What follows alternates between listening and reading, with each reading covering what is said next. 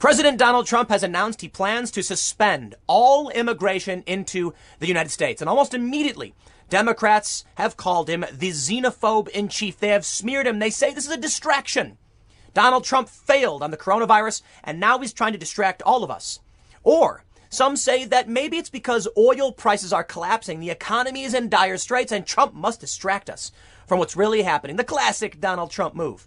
And well, I'll admit, it actually is a classic Donald Trump move to tweet something bombastic out to try and distract us. There's another point that should be made here. Donald Trump may actually be just taking advantage of the chaos. Since the start of the coronavirus pandemic, Trump has been able to do a bunch of things he's wanted to do. Maybe not necessarily always wanted to do, but certainly things he wants to do, and no one stood in his way. In fact, they argued he should use more executive authority. But here's where it gets funny. Donald Trump suspended travel from China to the U.S. I believe this was January 31st. And the Democrats and the media said, Donald Trump goes too far with his travel ban. Well, only a few days ago, we heard from Bill Maher and many other people over the past several weeks saying Donald Trump's travel ban doesn't go too far enough. So sure enough, when Donald Trump then expands this to the logical conclusion, ain't nobody coming in this country, they now call him a xenophobe. There's clearly nothing this guy can do that they're going to agree with. Now, you can argue immigration and travel bans are very different, and that's fair. But if you're going to complain that people can still come into this country because they have passports, which is what many of these Democrats were doing, well, then don't be surprised when Trump says, you want it, you got it. We're going to shut it all down. They say he's just being xenophobic. But you called him xenophobic when he banned travel from China, and now we have the coronavirus pandemic. You're calling him xenophobic again? If every single thing he does is wrong, certainly you must be wrong, because Trump should be right on some things, right? Now, here's what I find funny. When they claim this is a distraction because of the coronavirus, they mention, I got one story from the Washington Post that Donald Trump's polls are falling. And we've seen this from CNN to the New York Times, Trump's worst polling ever. And it's interesting because Donald Trump's polling is actually pretty good. It's slowly trending up. It dips, it rises, it slowly is going up. And even Joe Biden is adopting Trump's rhetoric on the travel bans. And some in media at the Atlantic are calling him out saying, why would Joe Biden try and beat Trump on China? Trump's been tough on China for a decade. So now we have this very confusing Democrat narrative. Donald Trump will be suspending immigration, so he's a xenophobe, but Joe Biden agrees that he should have banned more people, so he's weak. Look, man, I don't know what you think is really going on. I don't know what you want the man to do, but I'll tell you one thing. Y'all are confusing me. So here's what we're going to do. Let's break down what the New York Times says about Donald Trump's intentions with suspending travel, and then we'll work through what's going on with the latest cycle with commercial ads of Joe Biden. I mentioned this a couple days ago, Joe Biden now accidentally going full MAGA. Before we get started, head over to timcast.com/donate if you would like to support my work. There's several ways you can give. I don't have it pulled up. I probably should. But the best thing you can do is actually share this video. I'm competing with the mainstream media. YouTube props them up on their front page. They make it much harder for channels like mine to succeed while they give all of the advantages to the mainstream press. But there's one thing that is more powerful than YouTube's algorithm, and it's you choosing to share my content, if you really do like it. Otherwise, don't worry about it. But also make sure to subscribe, hit the like button, hit that notification bell, and hopefully YouTube will recommend my content to you. But let's get to the news. Trump plans to suspend immigration to the U.S. The president portrayed the measure, his most wide-ranging attempt yet to seal off the country from the world, as a bid to save Americans' jobs amid the coronavirus pandemic. I mean, that actually makes sense, right? I mean, unemployment is through the roof. We probably shouldn't have more people coming in to take our jobs. Now, I don't know about tourism immigration or marriage immigration, but let's read. The New York Times reports President Trump said on Monday evening that he intended to close the United States to people trying to immigrate into the country to live and work, a drastic move that he said would protect American workers from foreign competition once the nation's economy began to recover from the shutdown caused by the coronavirus. In light of the attack from the invisible enemy, as well as the need to protect the jobs of our great American citizens, I will be signing an executive order to temporarily suspend immigration into the United States. In recent weeks, the Trump administration has used health concerns to justify aggressively restricting immigration. Even before the tweet, it had expanded travel restrictions, slowed visa processing, and moved to swiftly bar asylum seekers and undocumented immigrants from entering the country. Alarming immigration advocates who have said that Mr. Trump and his advisors are using a global pandemic to further hardline immigration policies. Full stop right there. They're calling it a distraction. They're saying Trump is xenophobe. But this has been Trump's agenda the whole time. Now, you can insult him and call him hardline, far right, whatever. But it seems to me that Trump isn't necessarily distracting us, although it is a key Trump move to do. Seems like Trump is taking advantage. And you know what? He's kind of rubbing it in their faces. You want to complain doesn't do enough? He'll go all the way. And now you're going to complain about that? He's just made you look like a fool. And the American people are going to see it. Is this a distraction? You know, at first I said it really does seem like Trump's making a desperate move, throwing red meat because the oil prices are tanking, and this is bad. There's going to be a major ripple effect, crashing our economy. And then I actually read how the New York Times reported it, and I was like, wow, it actually seems like Trump is just doing what he's been doing, and I've said this from the get-go. Trump is getting so much of what he wants. He's shut down the borders of Canada and Mexico. So you want to talk about Trump securing the borders? He's bringing manufacturing back to the U.S., things he's wanted to do for a long time. The president is getting what he wants. You can call him all the names in the world. And even if this results in Donald Trump losing in November, he's going to make ridiculous gains in a short amount of time. Let's read more. They say, the president's late-night announcement on Monday signals his most wide-ranging attempt yet to seal off the country from the rest of the world. A formal order temporarily barring the provision of new green cards and work visas could come as early as the next few days, according to several people familiar with the plan. So I guess if there's no, just green cards and work visas, so tourists can still come? I'm pretty sure they can't, but let's read on. Under such an executive order, the Trump administration would no longer approve any applications from foreigners to live and work in the United States for an undetermined period of time, effectively shutting down the legal immigration system in the same way the president has long advocated closing the borders to illegal immigration. It was not immediately clear what legal basis Mr. Trump would claim to justify shutting down most immigration. Workers who have for years received visas to perform specialized jobs in the U.S. would also be denied permission to arrive, though some workers in some industries deemed critical could be exempted from the ban, the people familiar with the president's discussion said. The number of visas issued to foreigners abroad looking to immigrate in the United States has declined by about 25% to 462,444 in the 2019 fiscal year, from 617,752 in 2016. Several people familiar with the president's plans at the Department of Homeland Security was separately weighing a large expansion of travel restrictions that already prohibited travelers from Europe and China. The restrictions would significantly shrink the number of people able to come to the United States for short-term visits, and it's already gotten a lot harder. So again, I'm going to throw it back to the criticisms when they insult Trump and say he's not going far enough. Bill Maher just did it. He was complaining that American passport holders... Well, maybe he just didn't understand what he was saying. But Bill Maher threw this line out that many people have in media, that 40,000 people came from China after this ban, and he said it wasn't airtight. Well, that's a problem beyond the Trump administration. I mean, it was people with green cards and passports. They're allowed to enter. They were arguing, Bill Maher was arguing, Trump didn't go far enough. Now he's going as far as he can. Even just regular travel, it seems. They say Mr. Trump and his advisors have argued inside the White House that doing more to bar people from other countries from coming to the United States, either for short-term visits or to live and work in the country for longer periods, could help limit the number of infected people who arrive from potential coronavirus hotspots around the world. And they argue that it could relieve pressure on the American healthcare system. I'm sorry. They're right. You can criticize the motivations, the ideology, whatever, but China has seen reinfections as people return from abroad. Now, that's even further than what Trump is saying, because that's China's own citizens. But there have been tourists there. I don't know if they're necessarily tourists, but there have been people coming back to China after they lifted lockdown who have been infected, and there have been reinfections that resulted in China actually locking down again. If you look at that and look at this in context, I would say Donald Trump's taken advantage and he's getting a lot of what he wants, but there are real reasons to do what he's doing. Not that I necessarily agree completely if this goes beyond the short term. Thinking long term, we really got to make sure that these policies and these emergency powers are restricted, are limited. They say Mr. Trump's primary focus appears to be on protecting American workers, as the virus ravages what had been a rapidly growing job market. Even before the pandemic, the president and some of his most hardline advisors had been eager to reduce legal immigration, arguing that Mr. Trump's America First campaign pledge should be seen as protecting native-born Americans from having to compete with foreign workers. This is interesting to come from CNN. From the New York Times. It's interesting because the New York Times has been, critical of the president and his policies and his agendas. But to say right here that it seems like his focus is protecting American workers, I actually agree. The Democrats don't, however. Now let's get into the fun stuff. Xenophobe in chief. Democrats blast Trump's plan to suspend immigration to the U.S. The president could sign an executive order closing off the country as early as next week. This is from NBC News. Congressional Democrats slammed President Donald Trump after he announced that he plans to suspend immigration to the U.S., arguing that such a move does nothing to protect Americans from the coronavirus and deflects attention away from his handling of the outbreak.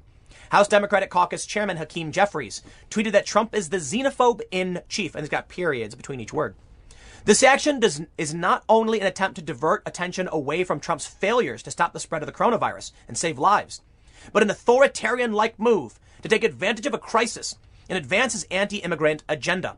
We must come together to reject his division, tweeted Rep. Joaquin Castro of Texas, Democrat, chairman of the Congressional Hispanic Caucus. I actually agree with the second part of that. I don't think well, you could argue both. I think it's fair. It depends on how critical you get. Does Trump really need to distract us from the coronavirus? No, not at all. His approval rating has been going up, up, up, up until the media actually took attention away. I would argue that the media was successful in their campaign when they said stop showing Trump's press briefings, because Trump was seeing, he was seeing great numbers. Take a look at this. While Trump was doing his press briefings, his approval rating started from 40 on March 7th and peaked around 50.6, going positive with his disapproval down. If anything, Trump wants more attention on the things he's doing to protect us from the coronavirus, which is why I think it's not a distraction. Donald Trump's announcement of an immigration ban is highlighting what he's doing. I think he wants the attention back. Look, if the media came out and said Donald Trump didn't go far enough, so he goes as far as he can, he's going to get the press attention. The New York Times says he's trying to protect American workers. This is good for the president. Call him a xenophobe, call him whatever you want. But if you keep ignoring the fact that he's making these gains, you will lose. The Democrats are fractured, and I think that's why they will lose. We got this tweet from Stephen D'Souza, who says, on Trump tweeting about suspending immigration, Bill de Blasio says, what I saw was bluntly and very sadly just a brazen political move by the president. He's going to his all-time favorite distraction, immigration, which he uses as a campaign weapon all the time. You don't get it. He does distract. He does. But he wants the attention right now. He wants people to see what he's doing. Trump did a whole video series trying to prove he was taking this seriously. And the latest criticism is that he didn't go far enough. Let me show you this article. The utter futility of Biden's China rhetoric. The Democratic candidate tries to out-hawk Trump, but trying to beat Republicans at their own game is pointless, even dangerous. Joe Biden just came out with an ad saying Donald Trump didn't do enough to restrict travel. Donald Trump flips the script and goes all the way out. They call it a distraction. They're blind from what just happened. Their own party tried claiming that Trump didn't do enough. Trump just stole the narrative back. And in the eyes of the American people, as reported by the New York Times, Trump is actually helping the American workers now. Here's what the Atlantic writes about Joe Biden.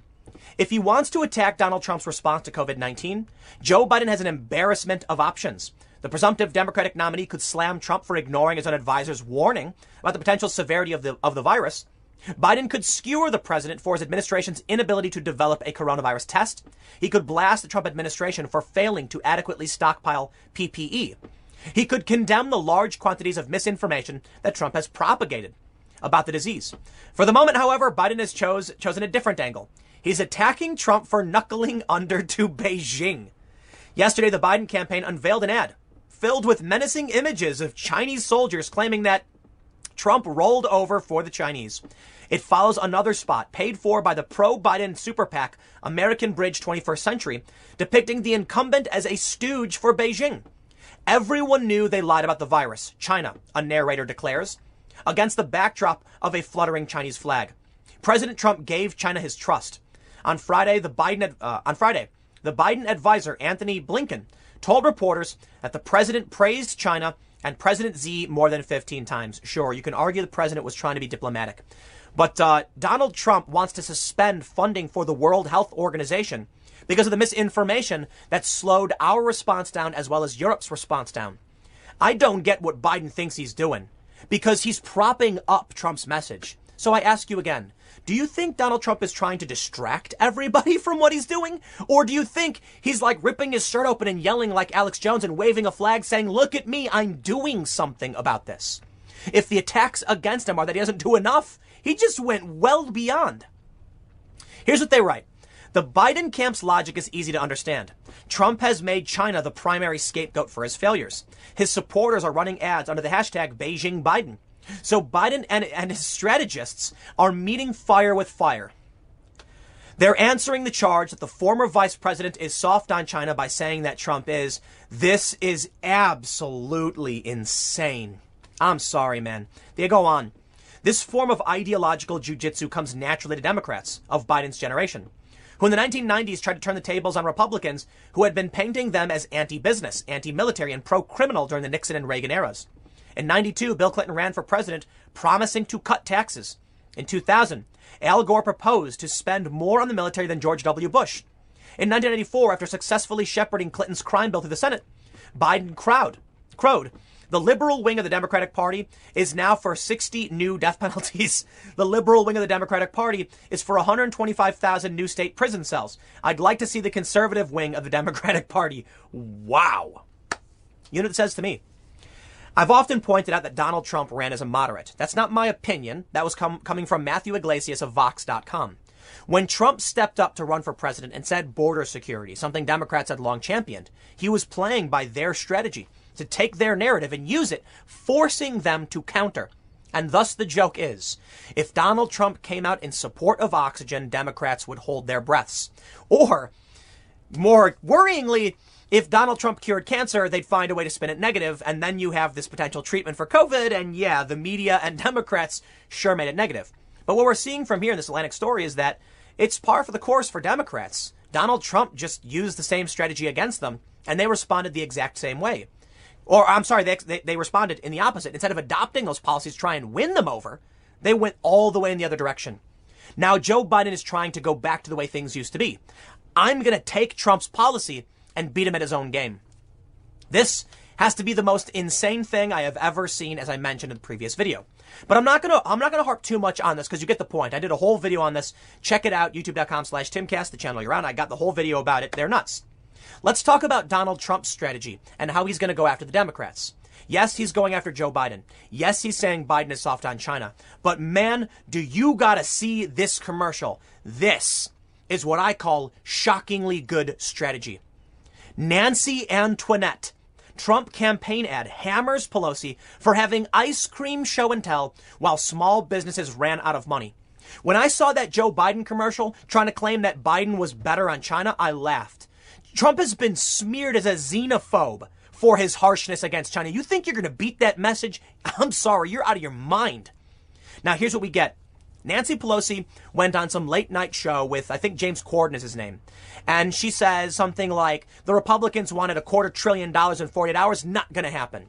She then shows off her $24,000 freezers full of all this really expensive ice cream. And she's like, I don't know what I would do without ice cream. Hee hee hee. The Trump campaign put a commercial together showing regular working Americans, people who have lost their jobs. These people show off their empty freezers saying, I don't know how long, we can last. We're suffering. We need help. And it shows Nancy Pelosi laughing. And then it says, quote, let them eat ice cream. Nancy Antoinette. Now that is a slam dunk political ad. I'm sorry. Look, man, this is just reality. Joe Biden thought he was going to beat Trump in his own game. You're nuts. But pointing out these Democrats are millionaire elitists. And Nancy Pelosi blocked the stimulus package, the expansion, which would have given small business loans another $250 billion. They ran out, by the way. He shows her laughing, eating ice cream while people around her suffer. And she says no to the money they need to stay in business. Yikes, man. That is powerful messaging. I tell you what. Now, look, Joe Biden can't speak properly. The media is lying and pretending this guy has the capabilities to be the president. He mumbles and rambles on TV, and it's sad and scary. And the media runs defense. They complete his stories for him. He'll mumble and mutter, and then some story will pop up saying Joe Biden has astounding plan to combat, this, blah, blah, blah. Here's Joe Biden's plan for Medicare. It's not his. The dude can't articulate these thoughts. It's his team doing it. Why they're defending him, I have no idea. I don't think Joe Biden can win, but there is one way he might. I don't believe Joe Biden's really running. He's a placeholder for his VP. Many people suspect as much. Some people have jokingly said it's going to be Hillary Clinton. I don't think it's going to be Hillary Clinton. But there is one person it could potentially be. And I think if he chooses this person, you probably have already guessed by now, he could actually win. And I seriously mean it. If it's true that Joe Biden is a placeholder and Michelle Obama joined his ticket, you would see Obama Biden, then Trump Pence, then Biden Obama. I think that would win. People really like the Obamas. They really, really do. They are still some of the most popular politicians in the country. And I get it. Conservatives don't. But you got to understand, a lot of people would flock full speed to Michelle Obama. Will she actually take it? I don't know. And it's not a guarantee they're going to win. Some people might say we're well past this. You know, 10 million, 9.4 million people, I believe, who voted for Obama switched to Donald Trump. Would they switch back with Biden in the driver's seat? I don't know about that. I do believe Michelle Obama will rally the Democrats, will help unite the party, and it would be one of the smartest things the Democrats can do. So Trump supporters, take this seriously. Now, Joe Biden says he'd take her in a heartbeat. That's the quote. But he does go on to say, I don't think she has any desire to live near the White House again. Biden said he's still in the process of deciding whom to pick. He again committed to choosing a woman, but did not commit to choosing a woman of color. He says, I'll commit to that. It will be a woman because it is very important that my administration look like the public, look like the nation. And there will be committed that there will be a woman of color on the Supreme Court. That doesn't mean there won't be a vice president as well. The former vice president who served under former President Obama has previously said he would like Michelle Obama as his running mate. At an Iowa campaign stop in January, he said he sure would like Michelle to be the vice president. She's a woman of color, and she's an Obama. That's a path to victory for the Democrats. Will they take it? I don't know, because Biden is in the driver's seat. Now, I'm going to get a little dark. Joe Biden, I'm not saying this to be callous, but I don't know how much time the man has left. And I mean that honestly. He's beyond the average life expectancy. I'm not trying to be mean. I think it's time for the man to retire.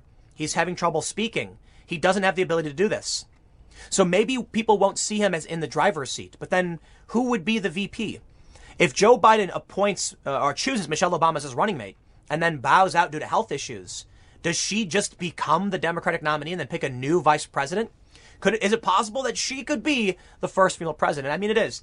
But that would be one of the most outrageous circumstances we've ever seen in this country. The president, too old, gets nominated, the presidential nominee, then bows out. His VP, the wife of the previous administration before the current one. That would be nuts.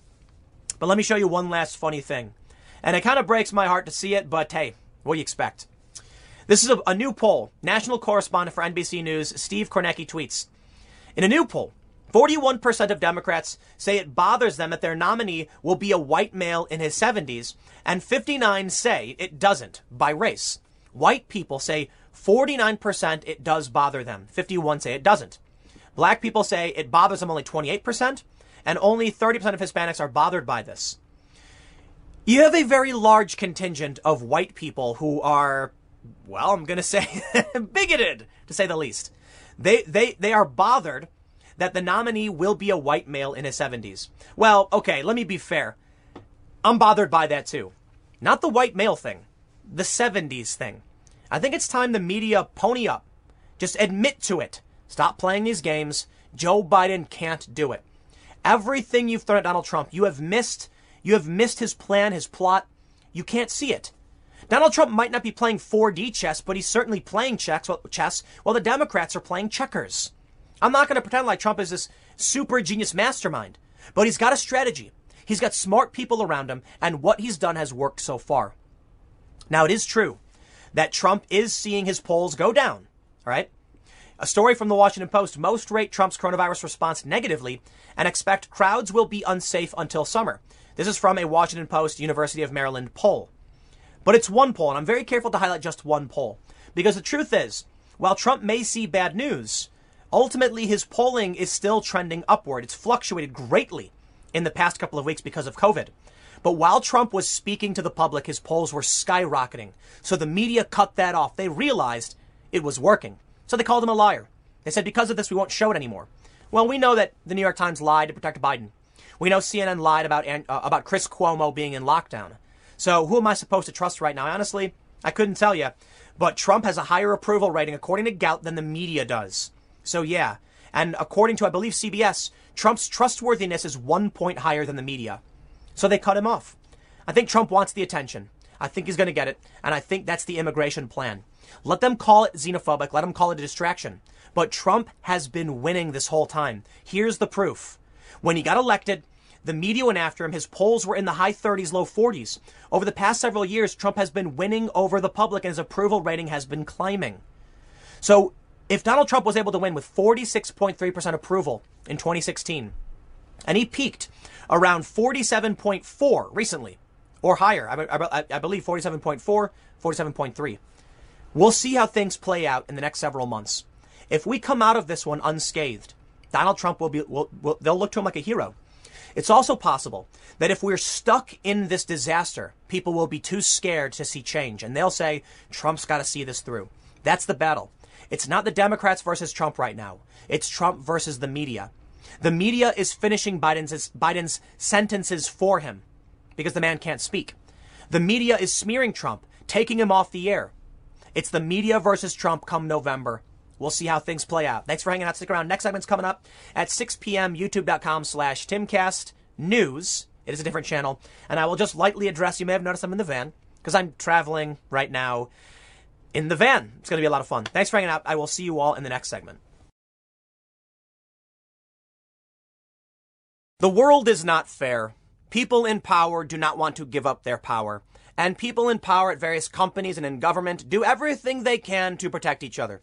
On the front page of YouTube.com, as I've noted several times in the past few videos, you will see mainstream authoritative sources popping up. This includes channels like CNN, who get hundreds of millions of views because YouTube props them up, because YouTube gives them exclusive interviews, because YouTube bends the knee. They want to make sure they can get sweet, juicy advertisers, too, so they throw us under the bus. They tell me I'm not allowed to talk about certain news items. And then when the mainstream press talks about it, YouTube doesn't care. But I can't repeat what they say. In fact, there is a name. I say Voldemort because I can't say the guy's actual name because YouTube will ban me, even though many news networks, including C-SPAN, have already said the guy's name. Now, CNN takes the cake in terms of being the most being evil, liars, and well-connected. You see, they get propped up, they get hundreds of millions of views, and they pump out fake news all day and night. This is one of the most infuriating things in the news that I've seen in some time. Chris Cuomo has been quarantined for some time now. I think like 3 or 4 weeks. The only problem? He's not really quarantined.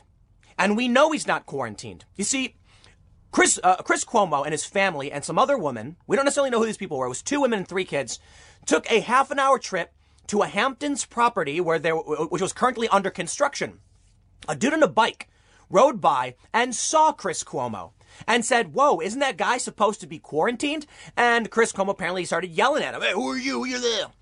Chris Cuomo then goes on his Sirius XM radio show complaining about his job, saying he doesn't like what he does. He thinks it's ridiculous and all this other nonsense, but he confirms the bicycle encounter, saying if some guy on a bike comes up and I want to be able to tell him to go shut up and you know, go to hell and all that stuff, thus confirming, corroborating what the guy on the bike said. I mean, where else would Chris Cuomo encounter a guy on a bike unless he was at? I mean, I certainly don't think he was sitting on his porch. No, he went out on a trip. He wasn't isolated. He lied. Now, I'll tell you what. If you want to claim you're under quarantine and then secretly go off for Easter Sunday, checking out your properties, fine, whatever. The problem I have is that CNN won't admit it. The following day, Chris Cuomo's like, I just can't wait to get out of this basement. It's a lie. They're all lying. Let me walk you through the lies. Check out this tweet from Cuomo Primetime yesterday at 9:38 p.m. Here's the very moment Chris Cuomo emerged from his basement where he's been riding out coronavirus for the last several weeks. Oh, look at the poor man. Look, I absolutely love this. He emerges. Let me see if I can actually get to play. Maybe not. So they actually film him walking out of his basement. He's like, this is the moment I've been. Okay, here we go. Okay, I think I got it. Yeah, so there he is. Walks out of the basement. He's all like, this is the moment I've been waiting for. He then walks up to his wife. She puts her hands up. He gives her like a surf's up thing. Can't touch you because you might be sick. Fake news. And we all know it. And I love that whenever, because I follow Sticks Hexenhammer, I don't know if you guys know him. You probably all do. Sticks Hexenhammer 666. Because I follow him on Twitter, his replies are always the top. But he responds to this tweet. I rate this claim pants on fire. That's right. CNN lied, and everyone knows it. Here's a story from Fox News. CNN's Chris Cuomo's reemergence claim from coronavirus quarantine gets panned on social media. Where is the great Brian Stelter and Oliver Darcy, media critics who often just rag on Fox News for being fake news?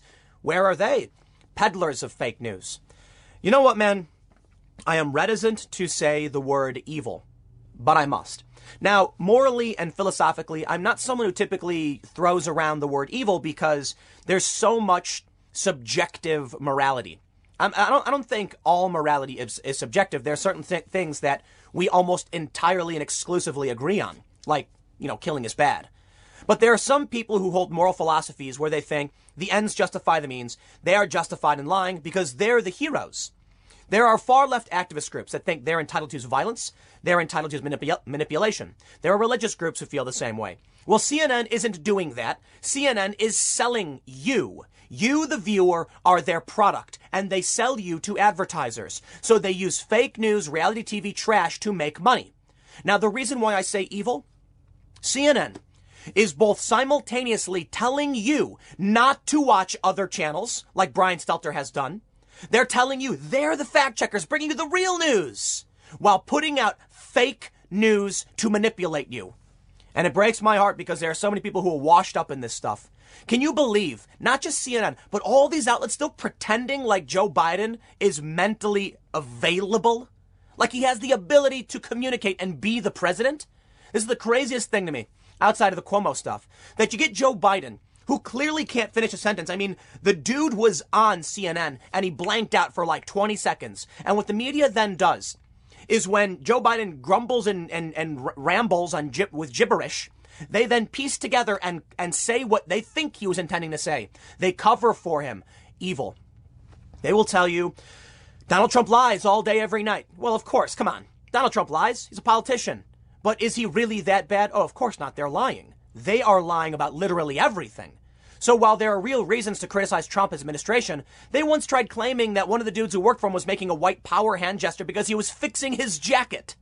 That's the evil of CNN. Now, look, everybody has their opinions. You come to my channels, you'll see my opinions. But I'm not here to lie to you. I'm just here to tell you how I feel. And what makes this all so much worse is that that YouTube protects them.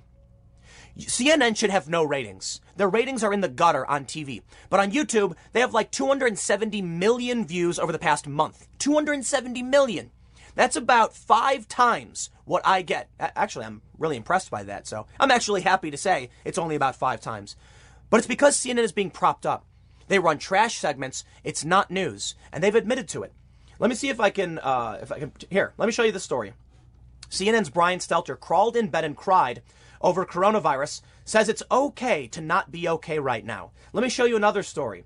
Brooke Baldwin, fighting coronavirus, taught me about the gift of connection. And what's this?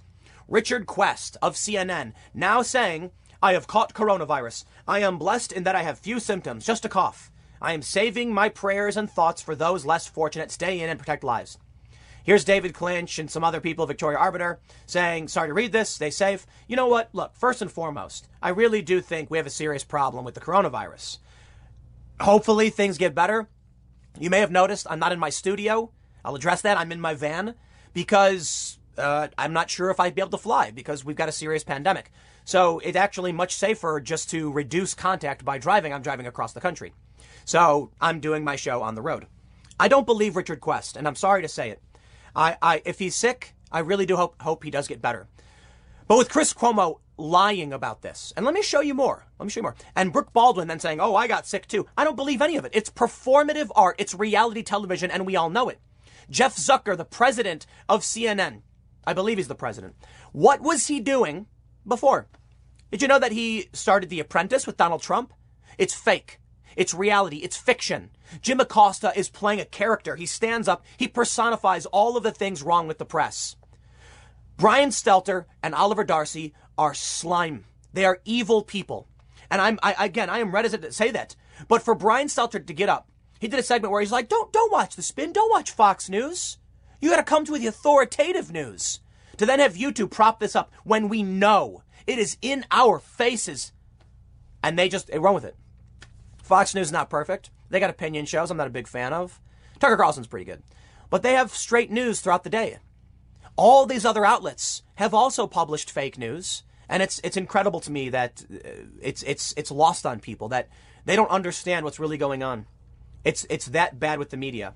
One of the things I want to point out I find really funny is that just a few hours before Chris Cuomo claimed he was coming out of quarantine, the Washington Examiner published this op-ed by Beckett Adams. Coronavirus spreader Chris Cuomo got a lecture for breaking quarantine, and he's upset about it. And then this was at 3:41 p.m. And then what happens?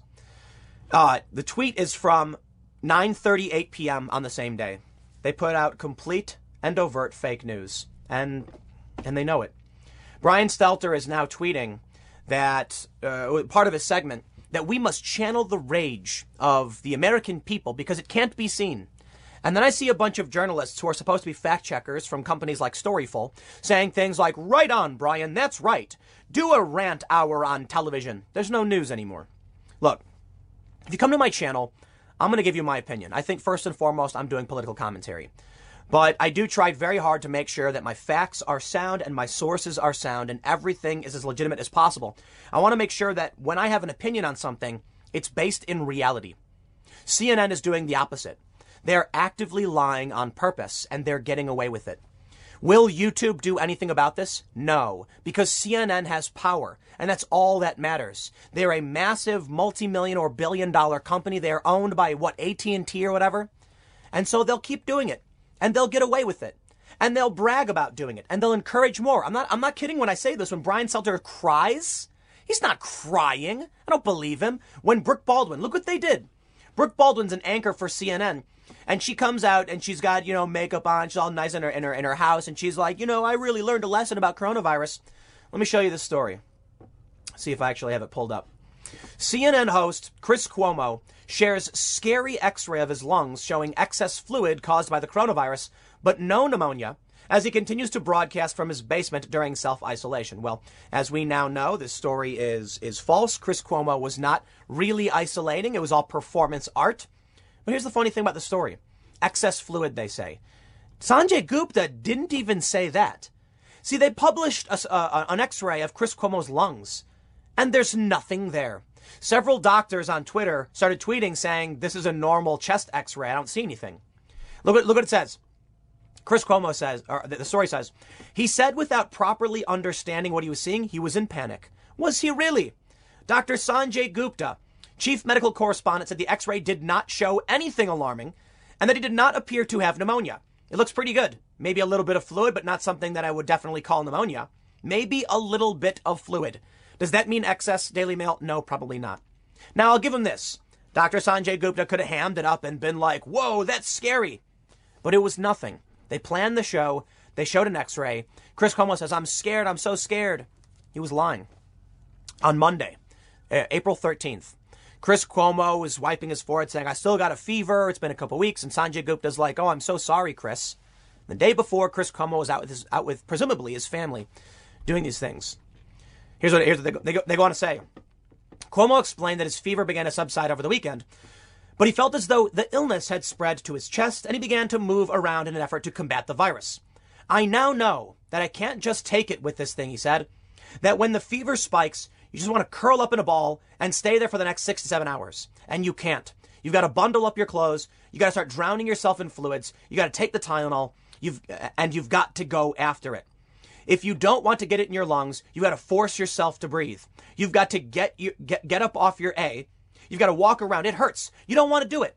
Everything in your body is telling you not to do it. It's lying to you. And I know that now. And the more I do, the more I push myself to do, the better I'm getting. So I'm going to take faith in that now. Here's what I see. Chris Cuomo acting like his lungs hurt. You can't get it in your lungs. It's hard to breathe. And Sanjay Gupta's like, your lungs look totally normal. I can respect Sanjay Gupta pointing this out. Now, I will say, where is the media reporters of CNN?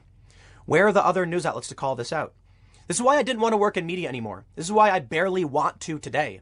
It feels like I'm trying to knock down a skyscraper with a ball-peen hammer just chipping away. And no matter what I do, I'm making no dents. Now, I get it, man. a decent amount of people watch the content I produce, and I'm very grateful to all of you. I don't care for political parties. I don't care for who wins elections. I care about knowing how things work, knowing what's going on. That's what I like. I grew up watching shows like Star Trek and, Battlestar Galactica. I watched that. Not growing up. That was like a while ago. But I watched that. Many shows where you have this idealistic version of a future where things can be better. And I thought to myself, the best way to solve the world's problems are first identifying the fault lines, the problems, and then once we know where they are, we can fix them. That means we need an accurate data set. And so early on, I was working for nonprofits, and I thought, if I go out, I can help change the world. This was, 10 years ago.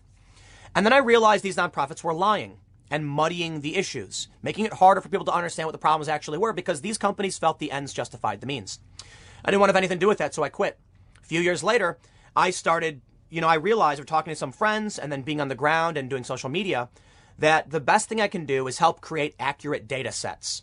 By going on the ground and filming live and filming raw and uploading this stuff, people could actually look back and say, here's what happened, at least from one perspective. When you're on the ground, when you're doing journalism, when you're covering stuff like this, people see things in many different ways. And you've got to get all of those angles to try and figure out what's going on. So let me tell you why I think CNN is evil. They are the antithesis of what I hope for and what I want to do. Do I get things wrong? You better believe it. I get things wrong a lot. Do I miss things? Of course I do. I try to find the best sources. I try to break the stories down. I try to make sure that I don't leave anything out that's important to the context of what I'm seeing. But then we get CNN. And we get outlets like them that do the opposite. They try their hardest to manipulate, to create a fake version of reality. How are we supposed to create this idealistic future, to create all this beautiful and wonderful technology if we can't identify what the real problems are? When you have people like Greta Thunberg, for instance, who comes out and rants about climate change and all this stuff, but ignores these other countries like India and China. I mean, we got to take all of these things into consideration. But you have smear merchants. You have deceivers, liars, and their only goal is to manipulate you so they can sell your eyeballs to the highest bidder. I make money off advertising. I know, like everybody knows, bombastic, sensationalist nonsense makes cash. It really does. And there's things that I could do that I don't want to do, and I won't do it. CNN has no scruples. They'll do it. When I worked for these big media companies, they wanted me to play this game. I didn't want to do it. And because of this, I ended up, I left. These companies never really gave up on me because I think they understood that I have some kind of good vision for technology, methodology, where media is going. And I've been rather successful in predicting this. Early in the day, like in 2011, I started doing mobile live streaming, one of the first people to do it. And it was groundbreaking. All these journalists were cheering for it. So all these companies wanted to hire me. But I didn't want to use it in a way that would be sensational. I'll give you an example. People used to say that with live streaming, there's no way you could fake this. It's purely live. And I said, that's not true, man. These news organizations can send a fake person out to say a fake thing. And you wouldn't know. Just because you're filming live doesn't guarantee it's true. And sure enough, what did CNN do? During some protest, CNN used their own cameraman to pretend to be a protester supporting, I think, Hillary Clinton or something like this. Now, I'll give some respect to Don Lemon because he was like, I know that guy. He's a cameraman. And the camera guy's acting was terrible. So sometimes CNN won't play the game, but it seems like there are people at this company who do it all the time. Now, the problem is I can look back at this and see Don Lemon call out their camera guy pretending to be a protester. And I can say, okay, they didn't get away with that one. And props to Don Lemon for calling it out. I'm not a big fan of Don Lemon. Right now, we have Chris Cuomo, Brian Stelter, Oliver Darcy, all of the producers at the highest levels. Chris Cuomo's their big show. They know he's full of, they know he's lying. Now you're going to have people seeing CNN and believing it's reality. And then we're not going to be able to actually vote on how to solve problems. We're not going to be able to actually solve those problems. And I look to, people like Elon Musk, right? CNN just published this ridiculous fake story about him saying that he didn't deliver any ventilators when he did. And there's emails and tweets from people saying he did. And then they argued the ventilators he sent because they were non-invasive weren't real ventilators. They didn't give us any context. They didn't tell us what was really going on. They didn't help us understand the situation. They just wanted to attack Elon Musk. Why? Elon Musk is one of the most famous people in the world. He's a billionaire. and it gets them ratings. And you know why this really bothers me? First, let me point out Elon Musk has tons of problems. A ton of problems. The dude kind of messes things up quite a bit. He tweets things out, gets in trouble for them. But the dude's also building a gigantic spaceship, and that's really cool. And while we don't want to give the dude a free pass on his screw-ups, we don't need to lie about him to make things worse. CNN's goal is ratings. You know, I'm blessed. I'll tell you why I'm blessed. So long as CNN exists, I got something to rag about, right? You can come to my content. I can make 50 videos like, oh, CNN is doing all this stuff. That's not what I want. That's not my goal. In fact, I would much prefer to just take my van off on the road and go fishing up, fishing in a lake down in the woods or something. And I brought this up several times. I've repeatedly said, if I ever got banned, I'm not going to go nuts. I'm going to get in the van. I'm going to go down to the water and just go fishing and just say, you know what? And part of me is just so sick of this because it seems like it's an impossible fight. How am I supposed to do anything to CNN? YouTube has got me under a boot. YouTube says, here's what you can and can't say. Here's what you can and can't monetize. CNN gets all of the breaks in the world. They get special access to advertising. They get special access to the front page. And they will lie in your face and spit on you because you are their product. And YouTube says, you're the B tier. We don't trust you. Let me tell you a story. There was something reported by the Associated Press. And this guy lied to the press, and it was a very obvious lie. I reported that it was a lie. YouTube took my video down. 2 days later, the Associated Press retracted the story, and YouTube then put my video back up a day later. Why should I have to be working under certain special provisions, and the Associated Press does not? I don't know, or CNN, I should say. The AP gets things wrong. That's fine. I like the AP. I do sometimes use CNN as a source, typically CNN.com, because that stuff I can fact check. But what their TV stuff is just fake news, reality TV put together by Jeff Zucker. And it's making people see a false view of the world. It's actively making things harder for us. It's making it harder for us to improve the world, to actually solve these problems. It's causing panic. And I'll give one last shout out, because I could rant on the media for 50 years. Bill Maher recently said, this panic porn is going to get Donald Trump reelected.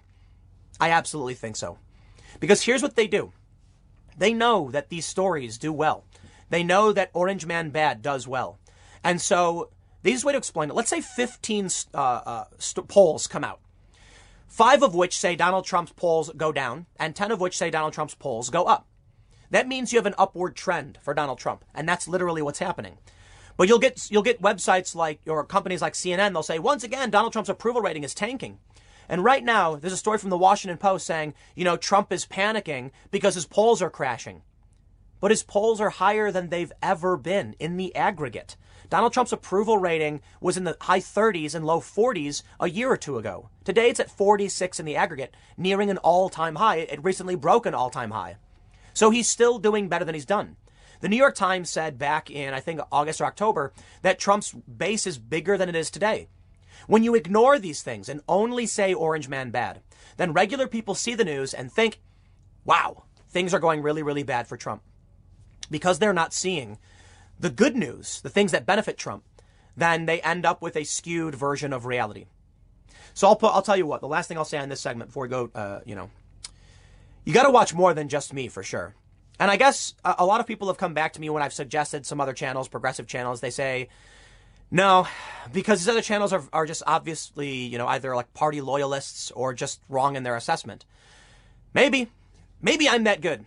I certainly don't think so. I think if I really was that good, I'd have 10 million followers, something like that. Steven Crowder has way more followers than I do. And I think there is a confirmation bias that people seek out. Most of the people who watch my stuff tend to be moderate. I tend to be moderate. Makes sense, right? So I'm not ragging on Crowder. I think Crowder does a fantastic job. I think he's conservative, and I think he has his biases. Well, I actually think he does a really good job in terms of getting his facts straight. And I think he's one of the more honest people when it comes to content.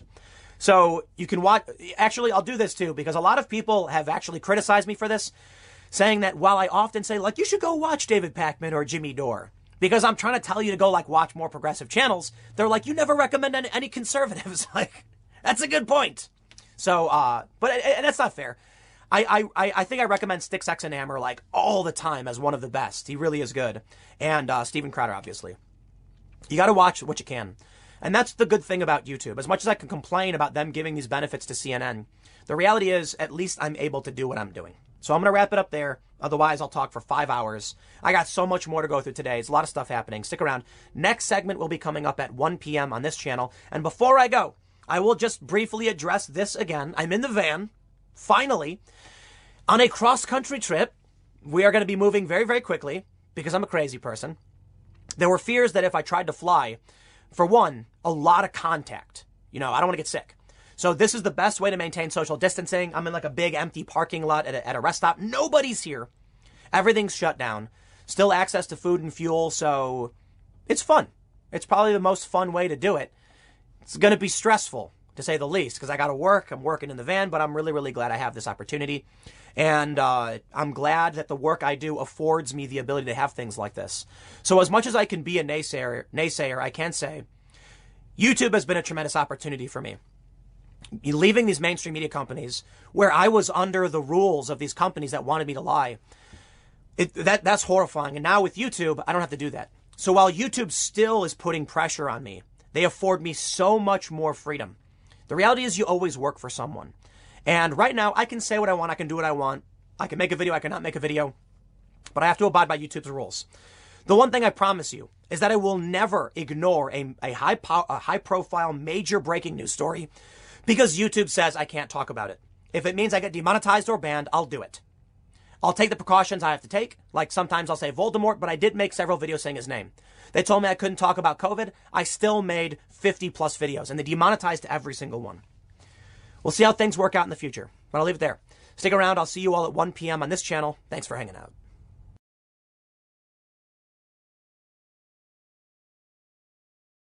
Yesterday, we got some pretty devastating news when oil prices dropped negative and people started panicking.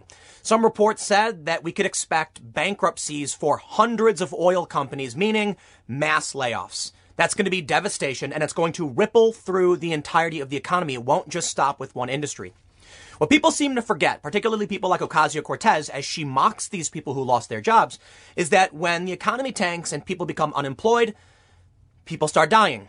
It's not just about suicides, which is sad and scary, but it's also about people losing access to resources, people losing access to insurance. Now, for sure, I think it's dumb that we tie insurance to our jobs, but it's also about just not having money to pay for anything.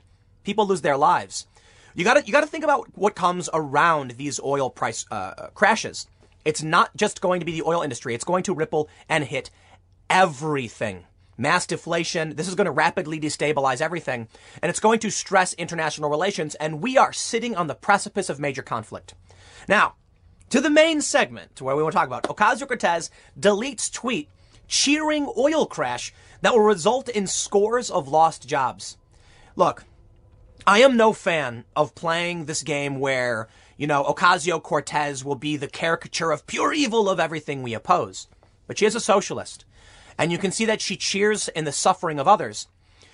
The reason I bring that up is, so these democratic socialist types like to say, we're not like the socialists of Venezuela or Cuba or Russia. We're not the communists. We're democratic socialists, meaning we just want you to vote for these policies. But they cheer and revel in the suffering of others if it means they're getting what they want. You can only imagine what they would do with this power.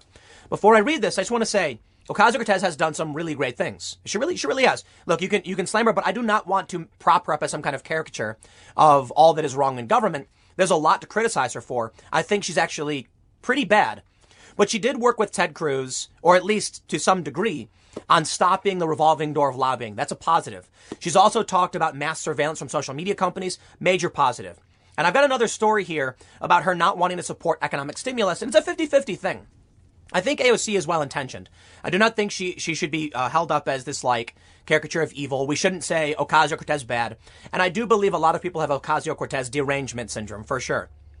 But she is the face of the new wave of Democrats. And I do think she is particularly bad.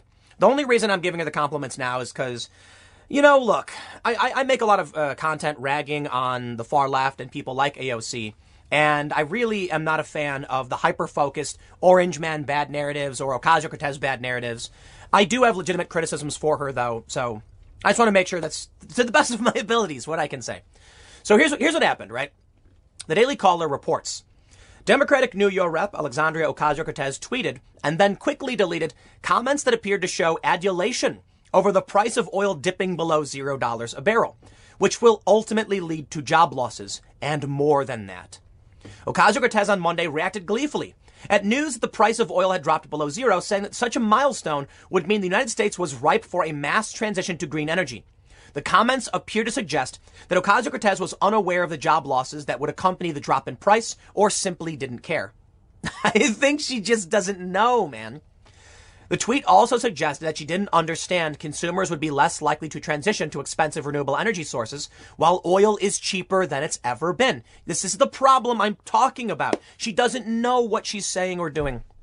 Here's what she tweeted in response to Brandon Smith saying, "Oil prices now at negative values, meaning oil producers have to pay people to take it off their hands and store it because when demand plunges like now, that is less expensive for them than building more storage and or shutting wells down." She said, "You absolutely love to see it. This, along with record low interest rates, means it's the right time for a worker-led mass investment in green infrastructure to save our planet." Cough. All right. Does AOC want to see all this suffering? I don't think so. I think she has no idea what she's talking about. But this is another perfect example of what these socialists, like real socialists, end up doing.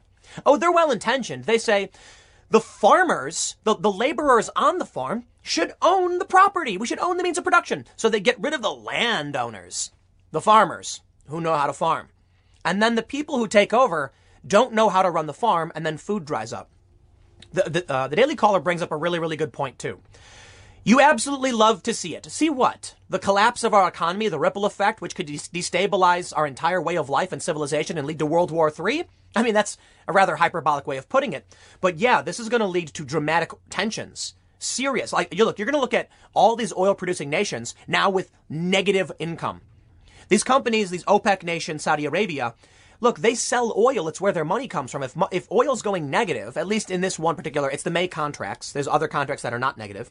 Well, they're going to get desperate.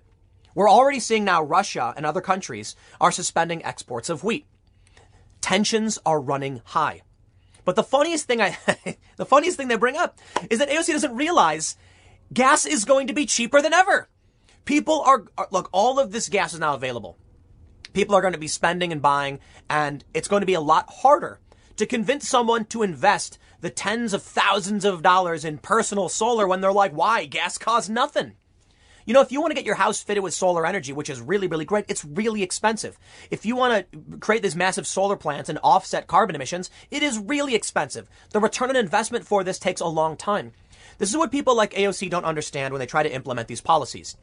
Oil exploration and production has a very high return on energy investment, meaning the amount of energy we put in, we get more energy out. To build solar, wind, geothermal, tidal, whatever kind of renewable energy requires a massively larger investment of initial energy and revenue to get a smaller or longer term benefit. I think it's a good idea. I think we want to get past our short-sightedness as human beings, where we often just play short-term gain games. We do need to invest in green energy. Now, I'm not going to revel in the fact that the economy is on the verge of collapse, because guess what? If nobody is working, if oil isn't being sold, you use the oil to build the wind farm. You use the oil for the trucks that come in that bring the solar panels. Okay, if the economy is on the verge of collapse, we will never get past this. We will end up like Mad Max. You ever watch that? Or Waterworld. Everything is going to be gas-powered. No one's going to build expensive new technologies. When the economy collapses, they're going to fight over what we've got. She doesn't get it. The result is people like AOC then end up pushing for policies that result in mass death, mass harm, and mass suffering. Let's read a little bit more. The progressive lawmaker deleted the tweet, but not before it caught the attention of social media and was archived permanently on the internet. Now, I want to be fair and say this is just her being really, really ignorant and naive. The problem, though, is that she is in a position of power and she's pushing things like the Green New Deal. She doesn't understand the destruction she is advocating for, and that's dangerous. A child with a loaded gun, not something you ever want to see. Ocasio-Cortez, outside of ousting a powerful House Democrat in the 2018 primary elections, is largely known for her Green New Deal proposal, which seeks to dramatically transition the country's energy sector away from fossil fuels and toward renewable forms of energy, such as wind and solar. Amid the global coronavirus pandemic, Oil prices plunged into the negatives on Monday, which suggests that those who have oil to sell were willing to pay others in order to get rid of it, as barrels continue to be stockpiled in any available space companies can locate.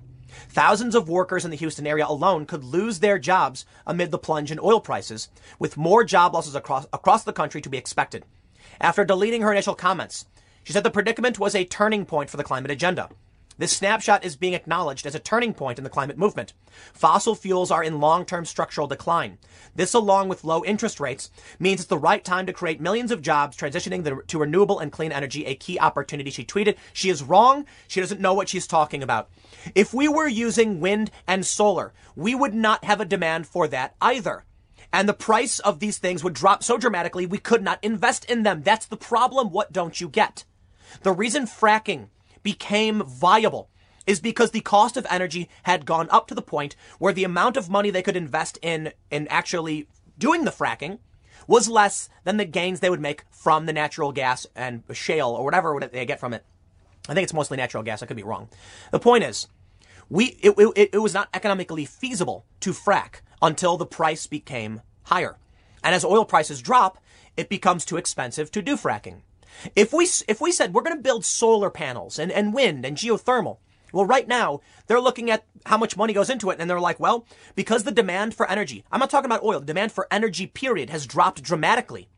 We can't afford to build solar plants because if we build them, we will get nothing. No one will buy the energy from us. What doesn't she get? It's all tied together.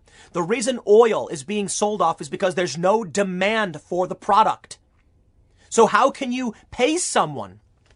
Well, she's a socialist, I guess, so you know what she wanted. She wanted the government to just do it. This brings me to the next story.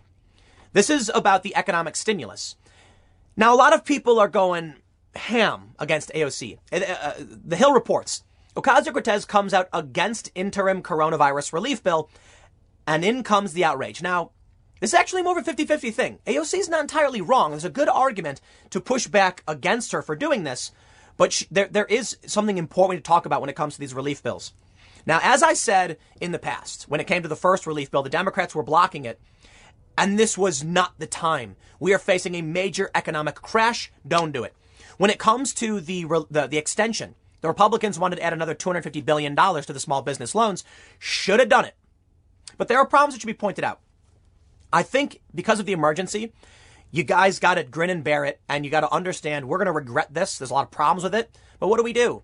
Right? We got a building on fire. We don't just sit here and argue about the right way to do it. We say just splash the water, and we'll figure things out as we go.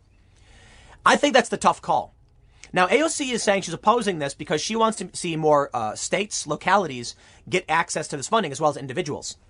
And we just saw a major mess up. Publicly traded firms get $300 million in small business loans. Companies like Shake Shack, Potbelly, and what else? We have Shake Shack, Potbelly, and Ruth's Chris Steakhouse. Weird name, by the way. But why were these major publicly traded companies that have $80+ million in their coffers getting access to the small business loans we need? I'll throw some shade right at this program.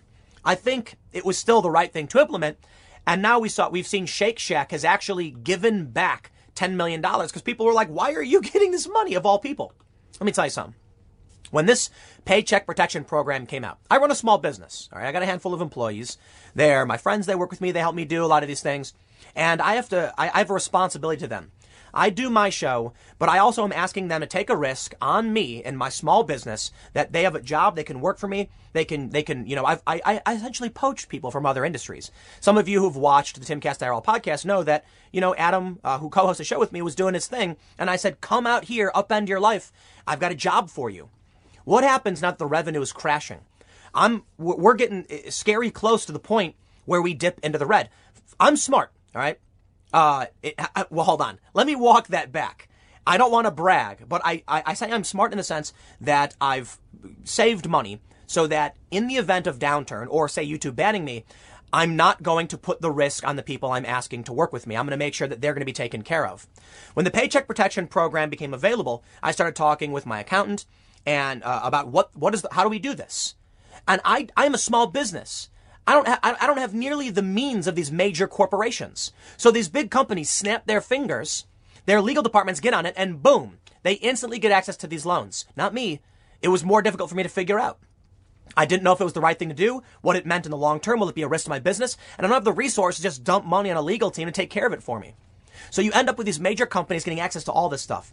Fair criticism. And I'm on the short end of that. I'm on the stick end of this whole thing, right? I'm not enjoying what happened. So I think it's fair that right now we're looking at the next relief package. We need to get this. Actually, let me read this for you. Make sure I have the context clear, because I am still going to be criticizing AOC. Like I said, there's some good points she's making. It's a difficult position to figure out, you know, what's the right side.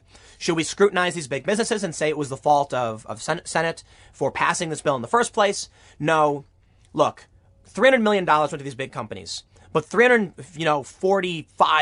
billion went to small businesses. So that was good. We should have given them more. We can complain about this screw up, but to obstruct this, I think, is a bad idea.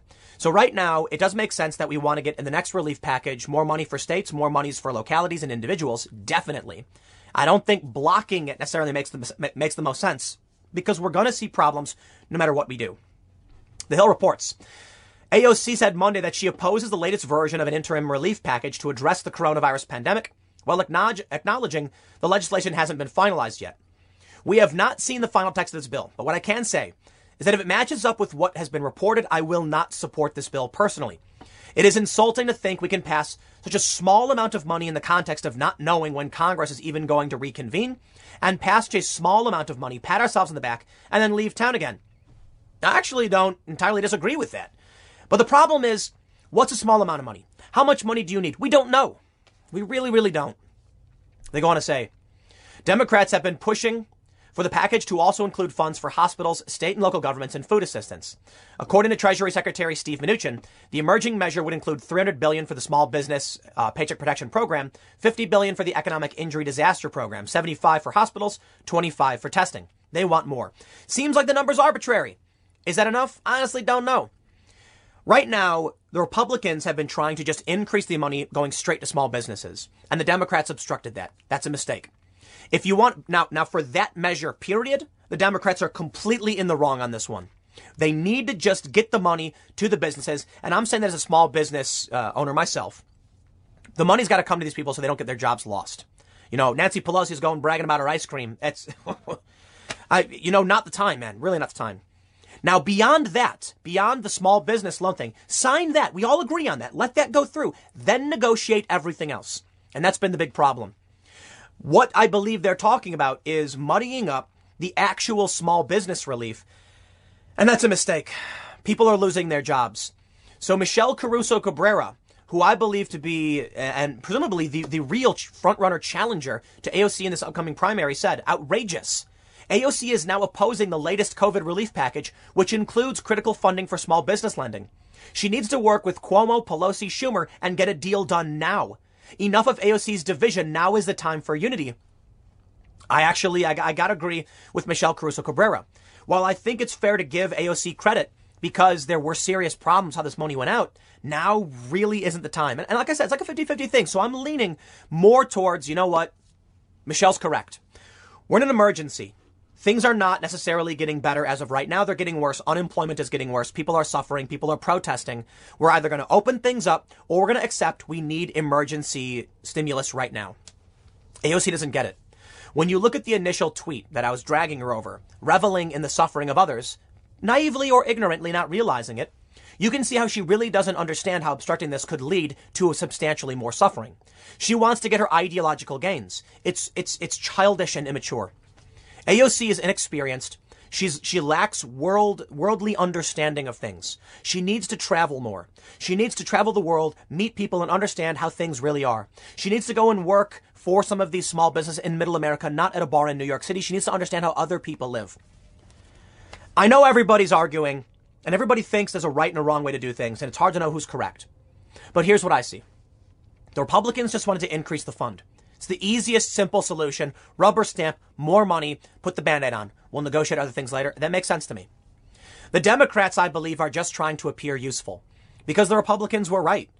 Just give the small businesses the loans. Sure, some of these big companies got money they shouldn't have gotten. Some of them are giving it back, but it was $300 million. I believe that was the number the AP said. And that's awful. That money should go to small businesses, but we had $350 billion, all right? So it's a small fraction of what went out. We're going to see hiccups. We're going to see mistakes. We're going to see criticisms. Get the businesses the money they need. Stop sitting around and pretending like people can wait. People are looking at empty refrigerators. They're lining up at food banks. I mean, we're in dire straits with the oil collapse. The economy is crumbling like dominoes. Get the bill done. Now is not the time for moral grandstanding. So listen, I'm gonna end this again by saying what I said in the beginning. There's a lot to criticize AOC for, Nancy Pelosi, Schumer.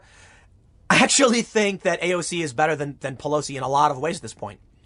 But I think they're mostly just pretending to be useful. AOC doesn't seem to really know where she is or where she fits in anymore. She's been endorsing mainstream candidates. Now is not the time. We really got to get things done. But she is not the caricature of evil that people make her out to be. She's just a naive and immature person. And that's dangerous. Giving the power of government, giving a loaded weapon to a child is not something you want to do without direct supervision. Sure, you got a young kid, you can get them started and teach them how to use these things. That would mean like AOC being an office assistant, not being in Congress, working for another politician to learn the ropes, not being handed a powerful weapon and just dropped in the battlefield. Then she's going to go around spraying. I'll tell you what, man, there was a story about someone who gave, it was, I don't know what kind of weapon it was, but it was a small full auto handheld. They, I guess, I don't know. I'm not a gun person, so forgive me. They gave it to this little girl and when she pulled the trigger, the recoil flew back. She hit somebody in the head. And that's what you don't want to do. AOC has much more power than she knows what to deal with. And it's dangerous. It really is. I'm glad you deleted the tweet. So, you know, look, pencils have erasers. She didn't get it. She corrected it. I accept that. But when you see that tweet from her, you recognize that she really doesn't get it. You know, she figured it out after the fact. She's learning as she's going. And that's fair and that's fine. She's young. But she is in Congress. She's in the major leagues. All right. If you want to learn, put on your training wheels and go right around and have someone watch you. Otherwise, you're going to fall over. But it's like we put a little kid on a mountain bike and dropped them down a mountainside. And now we can see her bouncing around, flopping around, getting hurt. It's going to result in the bike falling down the mountain, down the mountainside, hitting some pedestrians, hitting some people minding their own business. What she does will result in massive repercussions. It's not just her, though. It's also Pelosi. You've got some of the oldest and some of the youngest, and it is just, I don't know, man. It's getting crazy. Hopefully it works out for the best, but it's time to get this relief package pushed through. The businesses, we can't wait. I see things are reopening around the country, so that's good. I guess we'll see how it plays out. I'll leave it there. Next segment's coming up at 4 p.m. YouTube.com/Timcast. It is a different channel. Thanks for hanging out, and I'll see you all then.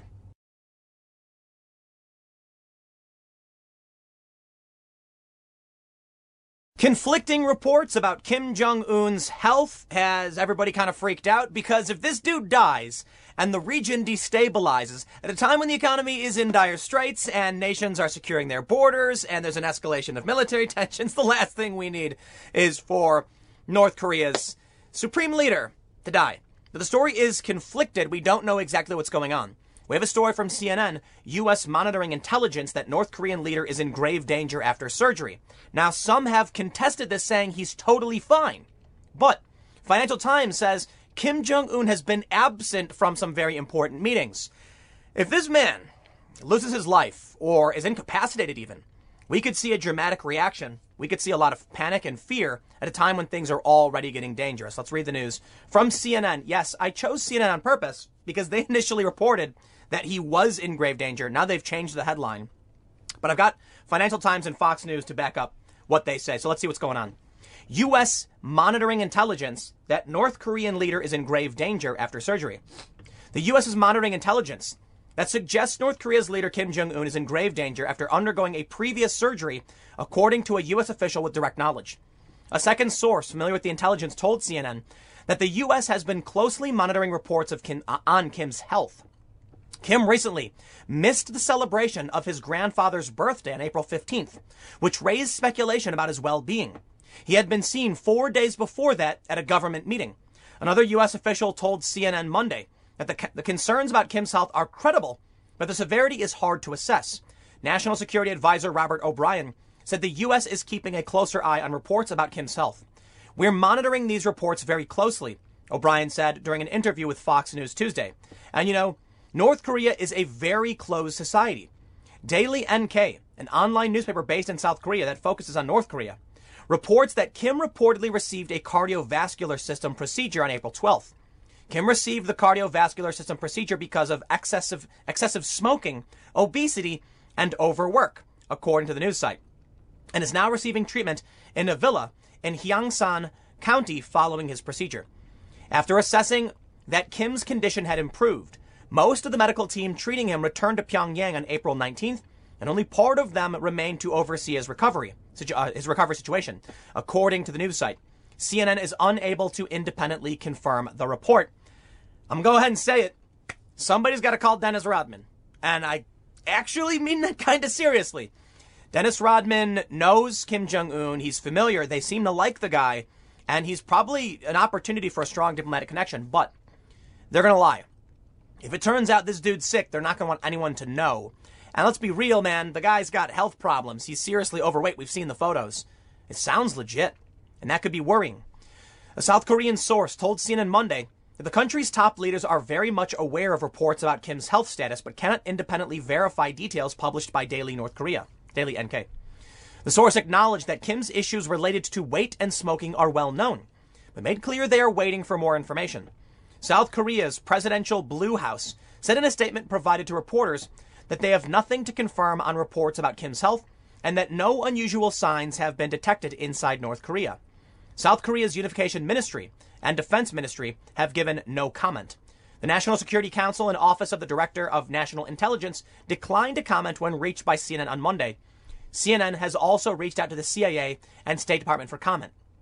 They say in the meantime, U.S. officials have been reaching out to North Korean experts, particularly those who have studied the Kim regime, to talk about contingency planning, a third source familiar with the communications told CNN. Still, the situation remains murky as gathering intelligence out of North Korea is notoriously difficult, one of the most challenging targets for U.S. intelligence. North Korea tightly controls any information surrounding its leader, who is treated almost like a deity within the country. His absences from official state media often spark speculation and rumors about his health. North Korea has no free press and is often a black hole when it comes to the country's leadership. Analysts are heavily reliant on scanning state media dispatches and watching propaganda videos for any semblance of a clue. Kim last appeared in North Korean state media on April 11th. April 15, North Korea's most important holiday, the anniversary of the birth of the country's founding father, Kim Il-sung, came and went without any official mention of Kim Jong-un's movements. Could it be that Kim Jong-un has already lost his life? I mean, we're not seeing him. I don't know. It's hard to speculate. It's hard to know what this means and what this will result in, but it would seem. So first, let me show you this just as a kind of a backup for CNN. Kim Jong-un's absence from ceremonies fuels health fears. This is from a couple hours ago. But we have this story. U.S. has extensive contingency plans in the case of Kim Jong-un death from Fox News. Fox News reports that sources discussed these plans amid conflicting reports about the reclusive North Korean leader's health. Those same sources urge caution about these reports, which have claimed he's facing serious health issues after a cardiovascular procedure. While his condition is unclear, a well-placed defense intelligence source told Fox News on Tuesday that the U.S. government has extensive plans in place for when Kim is gone, taking into account all the complications that could arise from his eventual death. The official described the likelihood of a huge humanitarian crisis within North Korea that could include millions of people facing starvation and a mass exodus of North Korean refugees into China. Intelligence sources told Fox News that part of the plan would be to rely heavily on China to step in and help manage the situation on the ground inside North Korea, partly due to China's proximity and partly due to logistical challenges of the U.S. providing humanitarian assistance. The Daily NK, a periodical based in Seoul, which is run mostly by North Korean defectors, has reported that Kim, 36, was recovering from his April 12th surgery at a resort county villa on the East Coast. The report said Kim has been in bad health because of heavy smoking, obesity, and overwork. I didn't know Kim Jong-un was 36. That makes me feel weird. He's like 2 years older than me. But specifics on Kim's condition remain unclear, as North Korea has been notorious for withholding information. This we understand. South Korean officials downplayed the implications of these reports, noting no unusual activity in North Korea. Well, there wouldn't necessarily be. They don't want anyone freaking out. If there are signs that the administration, the regime of North Korea, is faltering, Perhaps that's a signal of weakness. We often see North and South Korea do these military games as shows of strength. North Korea's been firing missiles, and there have been negotiations.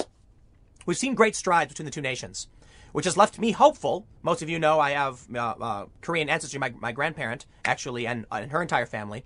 And so I am very much interested in seeing, I don't know, some kind of, maybe not necessarily reunification, but some kind of resolution to what's been going on over the past several decades, 60, 70 years or whatever. It's hard to know when and if this will end, but, you know, Donald Trump, he crossed in the DMZ, so that's all good news. But there is still, I mean, they're still technically at war. That's my understanding. I don't think North Korea is going to want to let anyone know if Kim Jong-un is sick or dead. And so them saying, we don't see any unusual activity, it's not confidence building. Perhaps they would expect to see at least some kind of unusual activity, meaning like some vehicles moving around, some shuffling in government. It's also possible to say that if Kim Jong-un was sick and maybe on his deathbed, which I doubt, he's 36, they probably wouldn't want to do anything out of the unusual to trigger their enemies. Also, I want to point out, look, Kim Jong-un is overweight, but he is 36. So I know North Korea isn't like a bastion of good health care, but Kim Jong-un is extremely wealthy and they have means, especially for their supreme leader. They got, look, they can build nuclear weapons, right? They say South Korea's Yonhap news agency said in response to the reports that it's not true and that there was no specific trend. We have no information to confirm regarding rumors about Chairman Kim Jong-un's health issue that have been reported by some media outlets, South Korean presidential spokesman Kang Min-seok said. Also, no unusual developments have been detected inside North Korea. I gotta say, I think South Korea's got reason to downplay this too. Because if Kim Jong-un goes down, war, man. I mean, some people are going to clamor for it. It is a sign of weakness. There'll be desperation. Maybe North Korea becomes desperate. Maybe they attack. I don't know. But I think South Korea, they want to maintain the status quo. So over the past several decades, South Korea has been rapidly growing and becoming more powerful while North Korea has struggled. This trend results in a South Korean victory. But if war breaks out before then, North Korea's got a very large ground force. So who knows what could happen? Speculation often surfaces. We know this whenever Kim Jong-un doesn't show up. They say, meanwhile, sources told Fox News the White House is aware of the reports of Kim's health, but there has been no confirmation of his condition. Talks between President Trump and Kim over North Korea's nuclear program have long stalled. One source noted that during their last summit, foreigners who were in proximity to Kim noted unusually heavy breathing for someone his age. Perhaps he's got the coronavirus. Maybe he got COVID, man. And he's got these underlying health factors. This could be serious. Look, China's heavily infected. They've been lying about their numbers. North Korea's right there. Kim Jong-un, overweight, smoker. He could get COVID, man. That could be it. So I say he's 36, but he's in the high-risk group. He's a male, much more likely to get it, obese. I think smoking is argued. They said it might be better, like it might protect you. I don't know about that. But this is something I think they should be considering. So a National Security Advisor, Robert O'Brien, said that they were watching reports closely. You know, they said North Korea's very close. There's no free press. We get all this stuff. I don't want to repeat myself. While North Korea has not made clear who would potentially succeed Kim, some experts believe his sister, Kim Yo-jong, would step in as leader, at least during a transitional period. Others believe North Korea could be ruled by the collective leadership of ruling party elites, similar to post-Stalin Soviet Union. Very, very heavy on the news. It's a very, very important story. We'll see how things play out. I don't know what to tell you, man. Hopefully it doesn't, man, I don't know what to hope for. Hope for no war. I got a couple more segments coming up for you in a few minutes. Stick around. I will see you all shortly. In what may be one of the most shocking stories I have ever seen, BuzzFeed does good reporting. That's the news. Thanks for hanging out, everybody. I'll see you all next time. No, I'm kidding. But there's this viral story of people in scrubs standing in the street blocking cars. The cars had protesters, not all of them, but some of them were protesting the lockdown. And the news media has reported this far and wide as medical workers. We don't know that. There have been accusations that these people just bought scrubs and pretended to be nurses. They're wearing sunglasses and face masks. I'm going to call it like I see it. I think it's fake. Two people. They say nothing, refuse to give any information to reporters. We can't see their faces. They're wearing no badges. They're just wearing scrubs. Yet the media has gone above and beyond to claim these were medical workers protesting these Trump chuds, these MAGA chuds. Check this out. Let me show you Google. What happened when healthcare workers confronted? Health workers face protests and dramatic photos. U.S. anti-lockdown rallies could surge, yada, yada. Trump protesters push back. Health workers heckled. You see all these stories? Yeah, we got all the photos. You get it. News has gone nuts showing all of this very same thing. But it may be that it's fake. Look what BuzzFeed says. Much respect. I got to say, hey, when you do good, you get credit. The photographer who took the viral photos of people in scrubs blocking anti-lockdown protesters in Denver described what happened. Allison McLaren said one of the anti-lockdown protesters pushed his car against a man in scrubs who was peacefully blocking protesters in Denver. Here's the photo. Let me see if there's some more photos. These went viral. There's a man in scrubs. There's a woman in scrubs. In no way can we ever prove that they're actually medical professionals unless they came out and said they were, which they didn't do. They declined to give any information. When this story first broke, I passively mentioned this because I wasn't focused on it, but I said, there are people in scrubs. I don't know how you confirm this. BuzzFeed actually reports as well. They could not independently verify they're actually healthcare workers. So why is everyone reporting it? Feel good story, fake news. And that's one of the biggest problems with media. So, hey, again, respect to BuzzFeed for actually reporting this properly. Let's read what happened. And I'm going to break down why I think it's fake. BuzzFeed says, like millions of others in the U.S., Allison McLaren, a Denver-based freelance photographer, is out of work during the lockdown. So she decided to go to the state capitol on Sunday to photograph hundreds of people who had gathered there to protest Colorado's stay-at-home order. Violating social distancing? Violating lockdown orders? You're not working, are you? Okay, look, she's a journalist. I get it. But come on, man. You can't criticize one and not the other. Fighting for civil liberties and your right to be out in the First Amendment, yes, we need that. Okay, that's essential, too. The protest, dubbed Operation Gridlock, is part of a wave of similar demonstrations across the country by right-wing groups and conservatives who are calling for an end to lockdown measures implemented to stop the spread of COVID-19, the disease caused by the novel coronavirus. But McLaren soon decided to leave because many protesters at the demonstration didn't have masks on and weren't practicing social distancing. I didn't feel very safe health-wise, McLaren said. While walking toward her home from the Capitol, McLaren saw two people in scrubs and N95 masks standing in the middle of the street to block anti-lockdown protesters from going to the Capitol. This is it. This is what I needed, McLaren said, recalling the moment she witnessed the striking scene. I want you to notice that quote she said. This is what I needed. That is a common mentality within journalism. Her reaction wasn't, oh, this is interesting. It was, this is what I need. She knew what she was looking for. She knew the story she wanted to tell, and she just so happened to come across two people wearing scrubs who refused to give any information to anybody. Now, she's been accused of staging this. She's outright denied that. Maybe she did, maybe she didn't. She says, no, what do you want me to do? There's no evidence. But I do find it telling that at least her mentality on this was she already knew the story she wanted to tell, and lucky for her, she got it. It's really funny. I'm not going to accuse her of staging this, but I will point out, you may have seen all these prank channels where they just so happen to get the perfect reaction on camera because they stage it. Come on, man. If you wanted to go out and you said, I'm going to find this story, and you found it, that's luck. Often, journalists will frame things on purpose and look for evidence instead of just telling what the story that happened. And sure enough, she found what she was looking for. McLaren's photos of the scene perfectly captured the ongoing tension in the U.S. amid the coronavirus pandemic. Conservative demonstrators supported by Donald Trump are fighting against stay-at-home orders and demanding states be reopened, while healthcare workers are risking their lives fighting against the deadly pandemic that has taken more than 40 lives in this country. They don't mention any of the strife and the turmoil caused by the shutdown, though, which is unfair. There have been suicides. So the argument, and conservatives are saying this, there's an argument that, like, if the shutdown saved one life, then it's worth doing. But what about the lives already lost? Because we've lost lives. If the shutdowns cost one life, isn't that going too far? McLaren said that people in cars were continually honking at the man and the woman in scrubs. They both stood their ground, even as the light turned green. One woman in a car holding a Land of the Free poster leaned out of her window and repeatedly yelled at the male counter-protester, go to China, and other hateful things. Hateful? She said, if you want communism, go to China. I mean, sure, you can go to China for communism.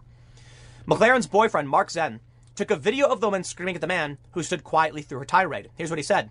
Two nurses who have witnessed firsthand the toll COVID is taking in Colorado stood up and peacefully counter-protested. Here is how they were treated. I had to join them. I don't buy it. Sorry, I don't buy it. You don't know they're nurses. These people wanted a story. They perfectly found it, and they joined them? I'm calling shenanigans, man. I don't know if they staged it, if you staged it. You've provided no evidence, but the story is going viral, and everyone's acting like it's true. We all saw what happened with Covington. We all saw what happened with Jussie Smollett. How hard would it be for someone to go buy scrubs and just do this? Sorry, I'm not playing these games, man. You got to prove it, or I don't care. You got a video of a guy wearing scrubs? I don't care. 2 people, no mass protest, a perfect photo op, and that was it? Spare me, man. I'm not buying it. She says, go to China if you want communism. The woman yelled, go to China. You go to work. Why can't I go to work? I've saved people's lives, too. The nurses stood their ground, McLaren said. They were very peaceful, and I didn't hear a single word come out of the guy's mouth. BuzzFeed asks, are you one of the counter-protesters wearing scrubs in the pictures? Email this reporter with the reporter's information. The driver of another vehicle even bumped the front of his car against the man in the scrubs and began yelling at him. McLaren said he was just really angry. This guy's not a protester. This guy certainly does not look like a Trump supporter. He looks like somebody trying to go drive. After the light turned green, police officers asked the 2 counter-protesters to move out of the road, and they complied. A spokesperson for the Denver Police Department told BuzzFeed News they were not cited. McLaren said that police officers were nice enough to let the counter-protesters peacefully protest in the middle of the road during the red light. Now, let me just say this while we're here. Look, we've seen all these viral TikToks of the nurses dancing and doing their thing, and I find it really cringy. I really, really don't like it. But, you know, I don't care, man. Whatever makes you happy, whatever floats your boat. Just because I don't like it doesn't mean you can't do it. I'm just not going to watch it, right? We had a bunch of people seen dancing, and a lot of the criticism was that you're claiming to be overwhelmed, but you got time to do these funky dances. And the doctors and nurses have said, we work with no days off. So before our shift, or yes, for a few moments, we'll dance to boost morale. That's a good answer, man, and I agree with it. Come on, you can't expect these people to be curmudgeons the whole time. They're going to have a 15-minute break to eat lunch and drink water, right? And in that break, they can do a little dance for taking off their mask. Calm down, everybody. However, I thought these people were working with no days off because they were overwhelmed and needed to boost their morale with these fancy little videos. Who were these 2 medical workers who just so happened to not be working so that they could go out and protest? I'm sorry, man. I don't buy it. I'm not here to make a direct claim, statement of fact. I don't know. But you better show me some evidence. But you got all these media outlets saying, look at these brave, frontline workers. You got proof? Responding to accusations she had personally staged the photos, McLaren said, absolutely, I did not. She said she did not know if the 2 counter-protesters were actually healthcare workers. Oh, but she called them nurses several times. Maybe they're doctors. BuzzFeed News has been unable to independently verify if they were employed at any local hospitals. I don't believe that they are. But regardless of who they are, it's more about the message they were sending. Boom! And there it is. Even the woman who took the photos does not believe they're actually medical professionals. So how about all of these news outlets that latched onto this story? Shut up. The woman who took the photo says, oh, no, I'm sorry. I got that way wrong. She said, I believe they are. All right, I was wrong about that one. Okay, anyway, I'll walk that back. I don't believe her. You've got no evidence. She said, I believe that they are, but regardless of who they are, it's about the message they were sending. That sounds to me like kind of downplaying whether or not they were actually healthcare workers. Well, I certainly got overly excited for misreading something. I'll eat that one. I deserve the criticism. By all means, comment and tell me I'm an idiot. I read it wrong. She says it's more about these 2 roads colliding.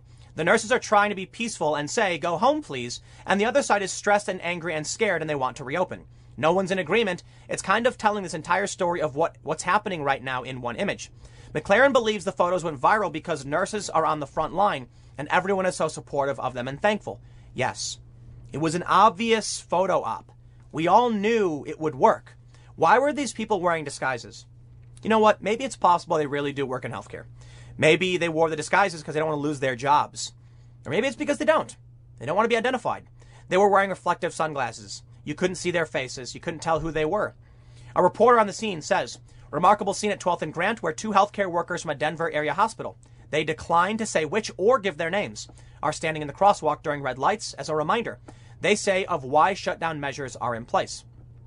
So they're actually claiming they are healthcare workers. You know what, man? In a traditional news era, you know, before the age of the internet, I'd imagine they'd track down who these people were before reporting this. But in the age of social media, photo's going to go viral. People are going to eat it up. So I'll tell you what. I've been tricked too many times. Like I mentioned, Covington, Smollett. I'm not going to buy it. You got these two people, it's too easy. I could put on a clown costume, go out and protest and be like, look, clowns are opposing the protests. It means nothing. Put on your badge, tell us who you are, stand behind what you believe, otherwise I don't want to hear it.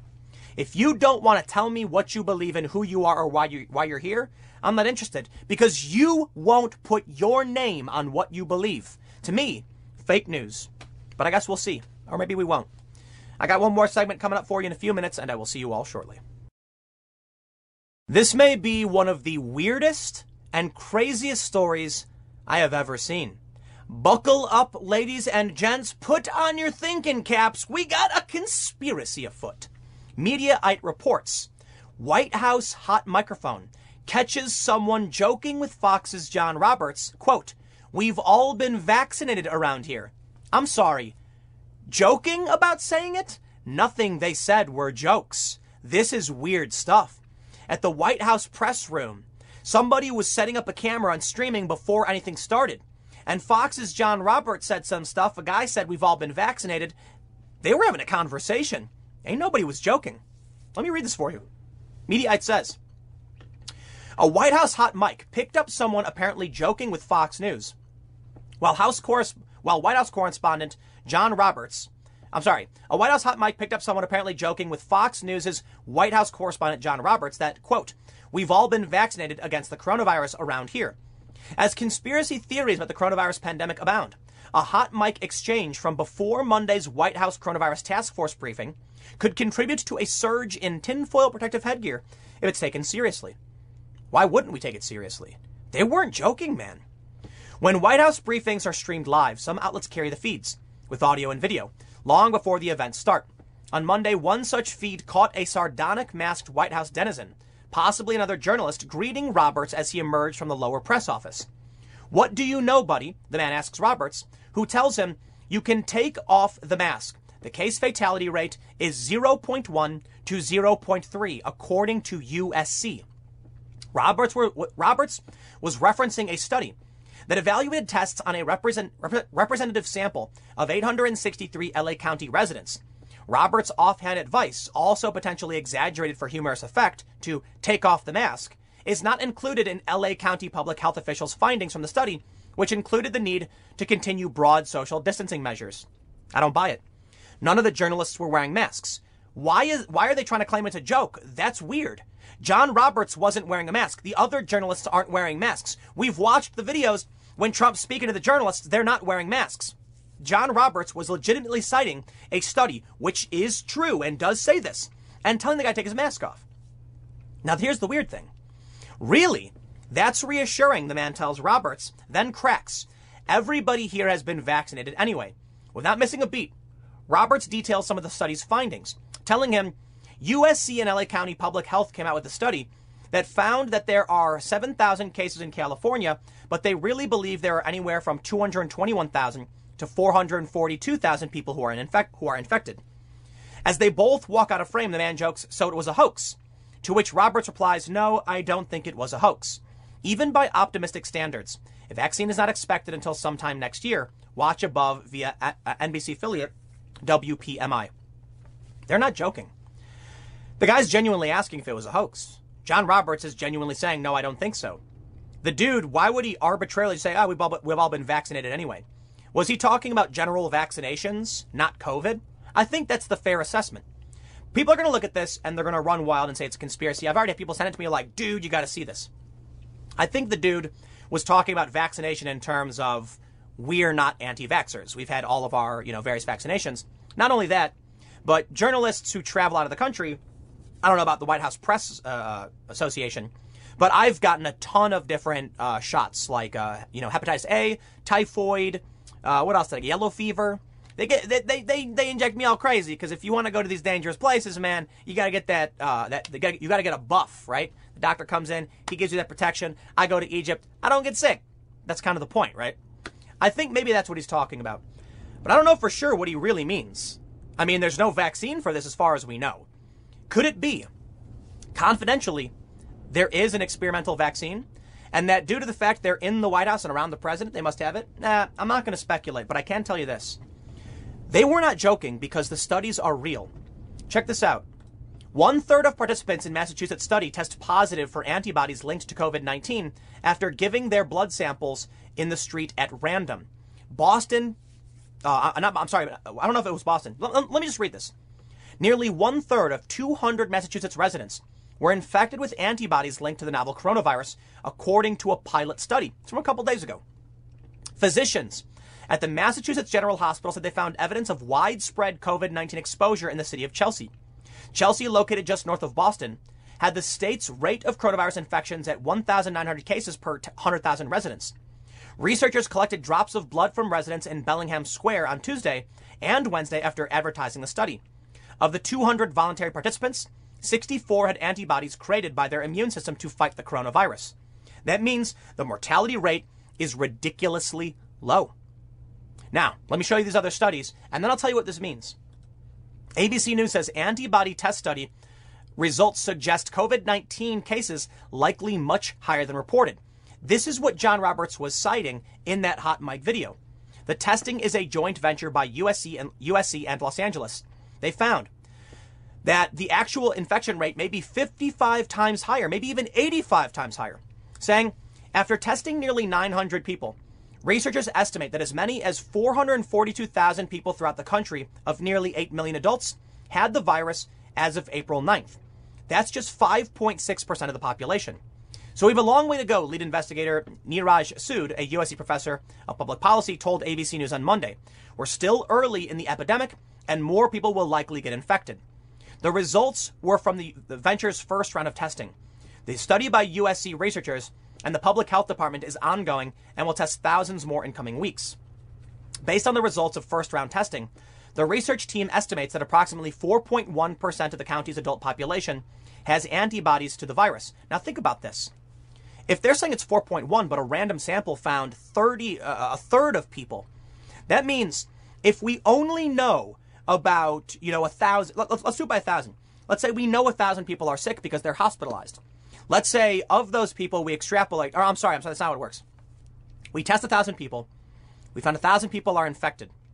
We find that 15 to 20% are hospitalized. Of those hospitalizations, we see some deaths. So ultimately, they were looking at 1.4 to maybe even 3% of people would die from this. That's really high because the flu is 0.1. Now we're learning from multiple studies. Check this out. Another study we have here, Live Science, says way more people may have gotten coronavirus than we thought. Small antibody study suggests. So we have Stanford, we have Santa Clara. We have Stanford, we have USC. This one's Stanford, and then we have the random sampling out of Massachusetts. That could mean that the mortality rate is actually just maybe on par with or higher, maybe double the flu. Double the flu is still really, really bad. All right, here's the important factor and why lockdown is still important. Why social distancing is important. Lockdown, you could argue because of the economy, and that I think it's fair. No immunity. The mortality rate for this is potentially double that of the flu.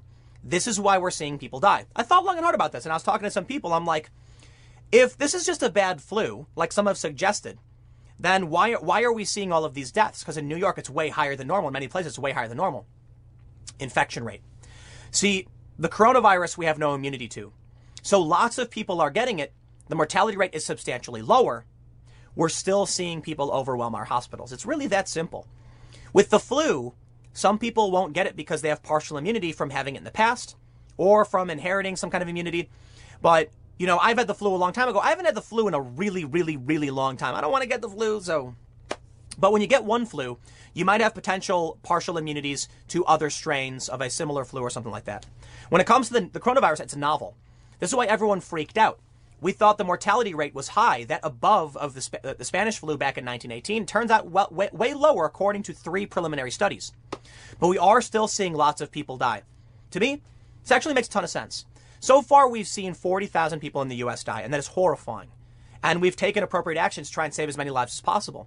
We weren't able to save everybody. A lot of people still died. But I think now we're learning the truth. And this is one of the reasons why we needed this testing, to know who has already gotten it so we can get a more accurate picture. Guess what?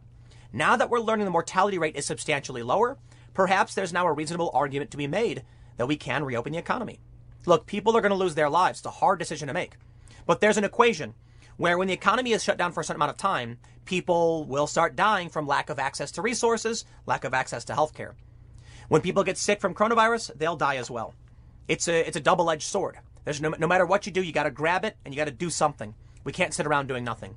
But this is good news. So I don't know why they're trying to downplay what these guys were saying in this hot mic. I think it's weird, the mentioning of the vaccines. I'm definitely trying to explain it away. I can give you no real answer for why the guy said we're all vaccinated here anyway. So I don't know what else to tell you other than we got good news. These studies are good news. It means we're going to be safer than we thought, and people still lost their lives. People will still get sick from this. Take the entire population of the U.S., 327 million people. Take 0.12%, the low end of what the studies are showing us, and we're looking at hundreds of thousands dead. I think we can lock down for this for a certain amount of time until the equation dictates that we're going to do more harm than good, and then we'll have to figure it out. I guess we'll see how things play out. You tell me what you think about this hot mic. I'll see you all tomorrow at 10 a.m. on this channel. Thanks for hanging out.